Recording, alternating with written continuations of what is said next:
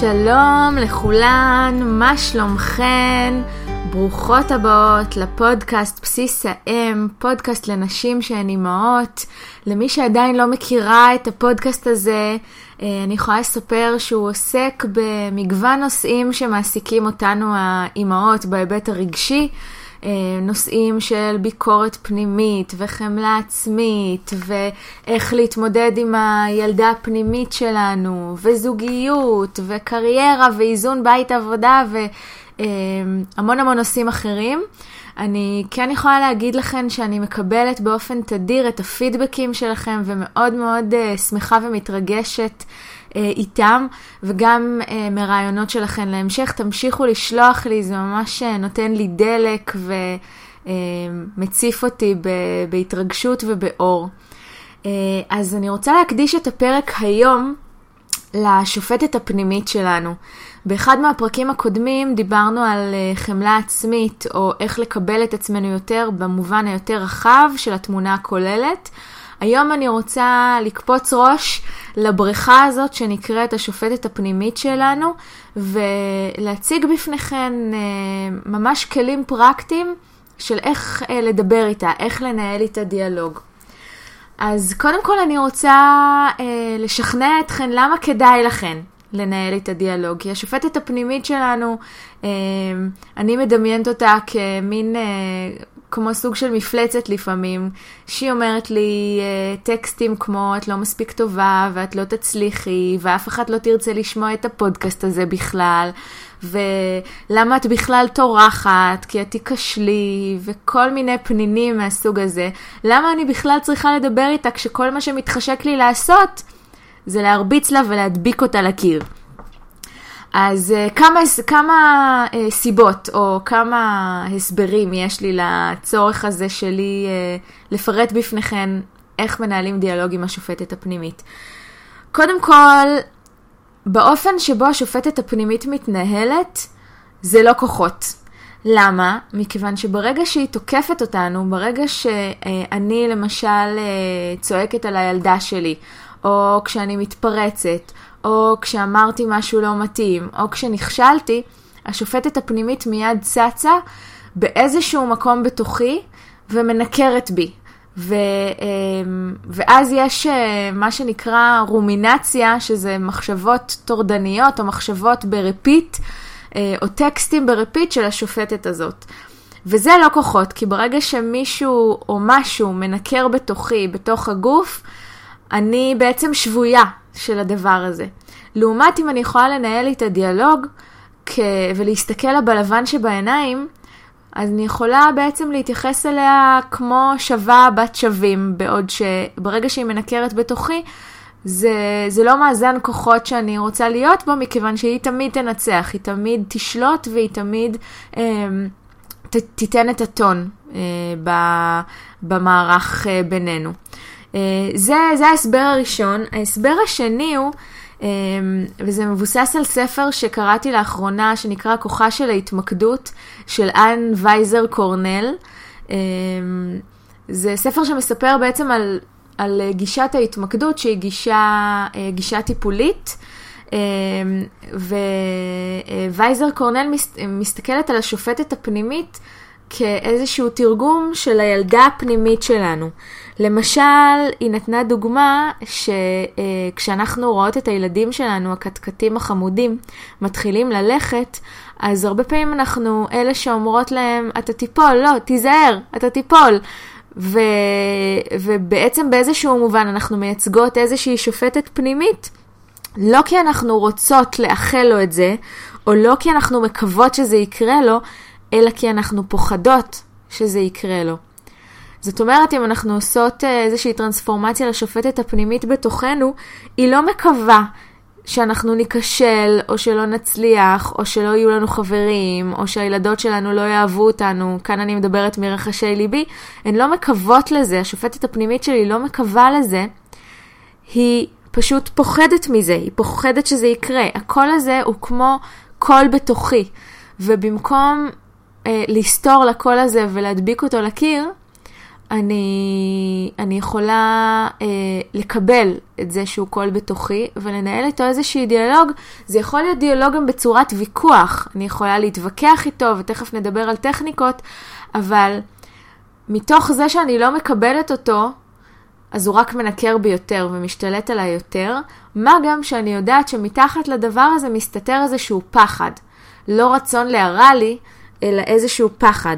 אה, זה כמו הילדה הפנימית שלנו, שהרבה פעמים בחוויה שלי קופצת עליי במקומות שאני לא מוכנה, שאני לא אסופה, אה, במקומות שבהם אני מתפרצת, שאני צועקת, כשאני מרימה את הקול, כשהדברים פוגשים אותי במקום לא טוב, אה, וכשאני מתנהגת בצורה שלא רציתי להתנהג, זה כמובן קורה. אה, נותרת שם ילדה בת חמש, לבד, פוחדת, שבעצם התגובה הפיזית שלה לחוויה הרגשית הלא פשוטה שבה היא נמצאת, היא תגובה של התפרצות, בכי, אה, טקסטים שחוזרים על עצמם, אה, דוקרים ופוגעים ומעליבים, וזו הדינמיקה. כך, ש, כך שבעצם, אם אני פונה אליה ברגעים האלה, לילדה הפנימית, ושואלת אותה, את פוחדת? או שואלת אותה, למה מה את צריכה עכשיו? למה את זקוקה עכשיו? או מנסה לדמיין איך אני מחבקת את הילדה הזאת, בת החמש, או במקרה שלי הילדה בכיתה ג' תמיד עולה, הילדה הזאת ש, אה, שבבית הספר לא כל כך מצאה את עצמה, ו, אה, ודי נקברתי בלימודים, ובסופו של דבר, חברתית הייתה לי חוויה אה, מאוד מורכבת, הרגשתי כזאת לא מובנת, כמו מין עוף מוזר כזה. Uh, הילדה הזאת היא אותה ילדה ששולחת היום ילד, שתי ילדות לבית הספר, לאותה זירה, או לזירה קצת אחרת, אבל בחוויה שלי לאותה זירה. והילדה הזאת, ביום הראשון לבית הספר, חווה את חוויות הדחייה מהילדות שלה. ואם אני לא אתן מקום לילדה הזאת, או לפחדים שלה, או, או לטקסטים האלה של, כמו שאני אומרת לעצמי, אני לא אצליח, אני גם אומרת לעצמי, כמובן, הן לא יצליחו.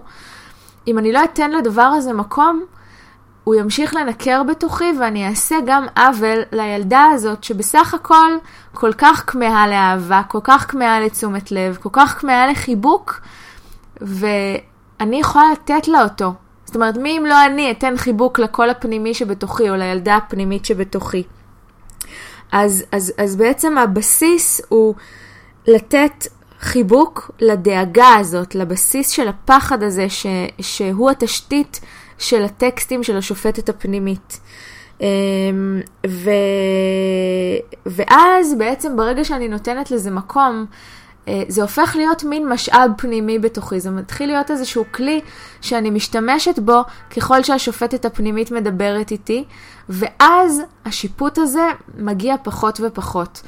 אה, ברגע שאני נותנת למשהו מקום, דיברנו על זה בפרקים הקודמים, ברגע שאני נותנת למשהו מקום, הוא מרגיש פחות צורך להופיע, הוא מופיע פחות ופחות. הרבה פעמים העוקץ טמון ברצון שלנו אה, להדביק את הדבר הזה לקיר, או לשים אותו בתוך קופסה, או להגיד, אני, השופטת הפנימית לא קיימת, אבל בעצם בגוף האנרגיה עדיין קיימת. עדיין יש לי גוש בגרון, ועדיין יש לי אה, בשרעפת אה, מין מחסום כזה, והנשימה שלי הופכת להיות מאוד מאוד שטוחה. הדבר הזה מנקר בתוכי, גם אם אני אומרת לעצמי או מנסה להציג איזושהי פסאדה בעיני עצמי, שהדבר הזה לא קיים. אז זו התשתית לפרק שלנו היום של למה בכלל צריך לדבר עם השופטת הפנימית, או למה בכלל אני מציעה לכן לדבר איתה. אז, אז בעצם כשהיא מנקרת, הקולות והאנרגיה נמצאים אה, בגוף. אז יש בעצם כמה מימדים להתמודדות הזו עם השופטת הפנימית. הדבר הראשון שהייתי מציעה לכן לעשות בהיבט הזה, הוא להעביר מימד. אם השופטת מנקרת בי, בכתפיים, בצוואר, בבטן, אני קודם כל מדמיינת את עצמי, מעבירה מימד, זאת אומרת, אני מדמיינת לשופטת הפנימית אה, פנים. אני מדמיינת אותה כמורה שליוותה אותי, כאחד הילדים בכיתה, כדמות שאני מכירה, חיה או מתה, או דמות וירטואלית כמו שדון או מפלצת, אני תמיד מדמיינת אותה כמפלצת. אני רוצה לשים לה פנים, לדמיין באיזה צבע היא, ואני מזמינה אתכם ממש עכשיו, תוך כדי הפרק, אפילו תעצרו אותו לכמה שניות כדי, כדי לנסות לעצום עיניים ולדמיין איך השופטת הפנימית שלכם נראית. ותנסו להציג או לצייר תמונה כמה שיותר מדויקת. אתן עושות את התרגול הזה פעם אחת, ואחר כך הדמות הזאת תופיע כשה, כש, כשהשיפוט הפנימי עולה. אה, וכשאתן מדמיינות את הצורה המפורטת, תנסו ממש לתת לזה ממשות בצורת כתיבה או בצורת ציור. מי שמתחברת לציור יכולה לצייר אותה, את השופטת הפנימית, כדי ממש לתת לדבר הזה תוקף, לתת לדבר הזה נוכחות. הדבר הבא הוא בעצם ל- לשאול מה היא אומרת לי, השופטת הפנימית, וגם פה להעביר מימד. כי הרבה פעמים אנחנו מגיעות ל- לאיזשהו מצב שהשיפוט משתלט עלינו, אבל אנחנו לא באמת ערות לטקסטים שאותם אנחנו שומעות ו- ואומרות לעצמנו לפעמים מדי יום ולפעמים מדי שעה. אז אני רוצה להזמין אתכן אה, לקחת מחברת ולכתוב את כל הטקסטים שאומרת לכן השופטת הפנימית בצורת משפטים, כמו שציינתי קודם את המשפטים שלי, את לא מספיק, את לא תצליחי, את אימא גרועה, איזו מין אימא עושה את זה, אה, אימהות טובות לא צועקות, כל מיני משפטים כאלה שאתן אומרות לעצמכן, ותנו לזה דרור ותשימו על הכתב כמה שיותר משפטים. Uh, תמיד בסדנאות שלי, כשאני uh, מציגה תרגיל מהסוג הזה, אז מישהי שואלת אותי, אבל בעצם זה נורא מפחיד לעשות את זה, כי, כי בעצם מה שאני עושה זה נותנת לזה תוקף. אם זה נמצא על דף, אם זה שחור על גבי לבן, זה קיים. והתשובה שלי אליה, אם יש מישהי כזאת שמאזינה, אז התשובה שלי אלייך היא שגם אם אני לא ערה לטקסטים וגם אם אני לא כותבת אותם, הם עדיין בתוכי. בעצם המעבר לכתיבה לא המצאתי שום דבר. פשוט העברתי מימד מתוך הגוף שלי החוצה, ולפעמים בעצם העברת המימד כבר יש איזושהי הקלה, כבר יש איזושהי תחושה של רווחה, ו... ואיזושהי תחושה שהראש והלב לא צריכים להחזיק כל כך הרבה, יש עוד משהו שמכיל את הדבר הזה. זה יכולה להיות גם שיחה עם חברה מבחינתי, אבל, אה, אבל השיחה עם חברה יכולה להגיע אחרי שאני מבינה את הטקסטים של השופטת הפנימית, ואחרי שאני נותנת לה איזושהי במה וירטואלית לומר לי את כל מה שהיא רוצה להגיד לי. אמ, וברגע ש... אמ, שהעברתי מימד, אני רוצה בעצם לנסות אה, לעשות איזשהו ניסוי בימים הקרובים ולראות מתי השופטת הפנימית הזו צצה. היא לא צצה כל הזמן, היא צצה סביב אירועים מאוד מאוד ספציפיים. למשל, אצלי היא צצה כשאני מרגישה חסרת סבלנות כלפי הבנות. הכפתור שנלחץ לי הוא מיד את אימא לא מספיק טובה.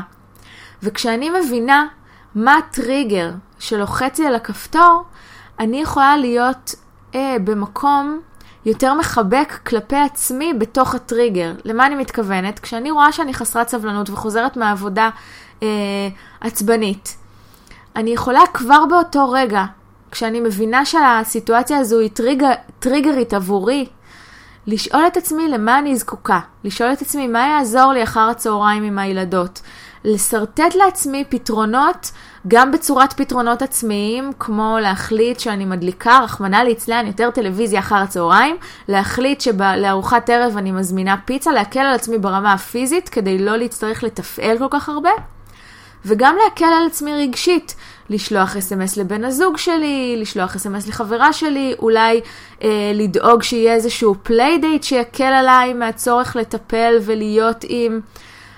כל הפתרונות האלה הם פתרונות ישימים והם אפשריים רק בזכות העצירה והשאלה למה את זקוקה? או מה את צריכה. ואת השאלה הזאת אני יכולה לשאול אך ורק כשאני מזהה מה הטריגר, מה הטריגר שלי ואיזה כפתור נלחץ לי כשקורית סיטואציה מסוימת. אז תנסו לראות מתי נלחץ הטריגר או מתי נלחץ הכפתור של השופטת הפנימית אצלכן בבית. ממש סיטואציות פרקטיות מהיום-יום, ואתן כמובן מוזמנות לכתוב לי על, ה, על הסיטואציות האלה. אה, ו, ובעצם כאן, כאן מתחיל הדיאלוג. ברגע שאני מבינה יותר את השופטת הפנימית ומה היא אומרת, והדברים כתובים לי, אני בעצם יכולה אה, לשאול את עצמי על הסיטואציה הספציפית שהיא הטריגרית. אני יכולה לש... להתרחק רגע מהסיטואציה, בטח יעברו כמה שעות, ולשאול את עצמי, מה בעצם קרה? מה קרה? וממש להיצמד לעובדות של הסיטואציה. למשל, חזרתי הביתה, היה לי אה, יום מורכב בעבודה, הרגשתי חוסר סבלנות, עדי ביקשה, לא יודעת מה, שוקו, וכעסתי עליה. והתפרצתי עליה ואמרתי לה ככה וככה. ממש לתאר את זה כאילו אתן מתארות, כאילו אתן עיתונאיות ומסקרות משהו. כאילו אתן האח הגדול שמתבונן עליכן מלמעלה ומתאר רק מה הוא רואה, בלי פרשנות. כשאנחנו טובלות את הדבר הזה בפרשנות, הוא מקבל כבר מימד אחר. אז אנחנו רוצות לשאול קודם כל מה קרה. הרבה פעמים כבר ברמה הזאת של לשאול את עצמי מה קרה, אני מגלה שהשדון או השופטת שנמצאת ומנקרת לי על הסיטואציה הזאת, היא מנקרת בעוצמה גבוהה יותר מהפרופורציה של הסיטואציה. היא, מל, היא מלכה אותי יותר ממה שהייתה צריכה על בסיס הסיטואציה הספציפית הזאת. אז לפעמים העוקץ יוצא רק מתוך המקום הזה שאני שואלת את עצמי מה קרה. והדבר השני שאני עושה הוא להתווכח באופן פעיל עם השופטת הפנימית. יש לי רשימה של משפטים שאספתי, שכתבתי, שהשופטת הפנימית אומרת, ועכשיו, בדיוק כמו שהייתי עונה לחברה, אני עונה לה משפט משפט אה, בעט בצבע אחר על כל המשפטים. למשל, אם, אם כתבתי לעצמי שהשופטת הפנימית אומרת, את תמיד צועקת על הילדות שלך, קודם כל, משפטי תמיד ואף פעם, דיברנו על זה בפרק על תקשורת מקרבת, המשפטים תמיד ואף פעם הם משפטים חסרי היגיון מיסודם. למה? כי מספיקה סיטואציה אחת, מקרה אחד, שבו לא צעקתי על הילדות, ואז הטיעון מבוטל. אם אני אומרת לעצמי, את תמיד צועקת על הילדות, מספיקה דוגמה אחת שתוכיח אחרת, כדי שהטיעון יתבטל. אז, והשופטות הפנימיות שלנו מאוד אוהבות להשתמש במונחים תמיד ואף פעם. אז אלה המשפטים שיהיה יותר קל לענות להם, אבל גם כל משפט אחר, את אימא לא טובה, אז אני מוכיחה לעצמי מקרים שבהם בעיניי הייתי אימא כן טובה.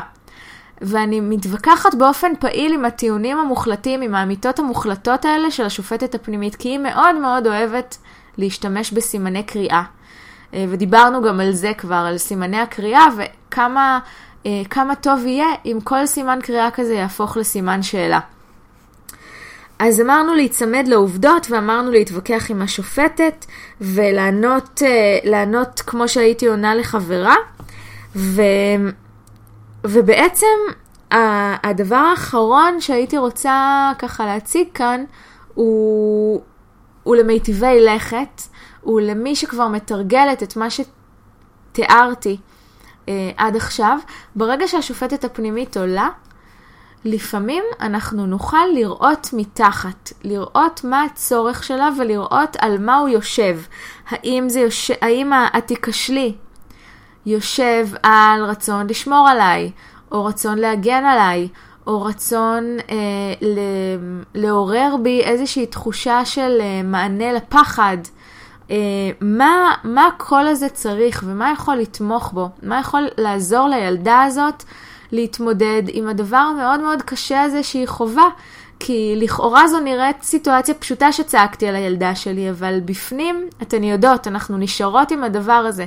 הילדים הרבה פעמים עברו הלאה מזמן, ואנחנו נשארות עם זה והולכות לישון עם זה בלילה, כי השופטת הפנימית שלנו והילדה הפנימית שלנו עובדות שעות נוספות בהיבט הזה. אמ, אז זה היה פרק קצר ואני מרגישה את עצמי, חשתי את עצמי רצה מהר בו.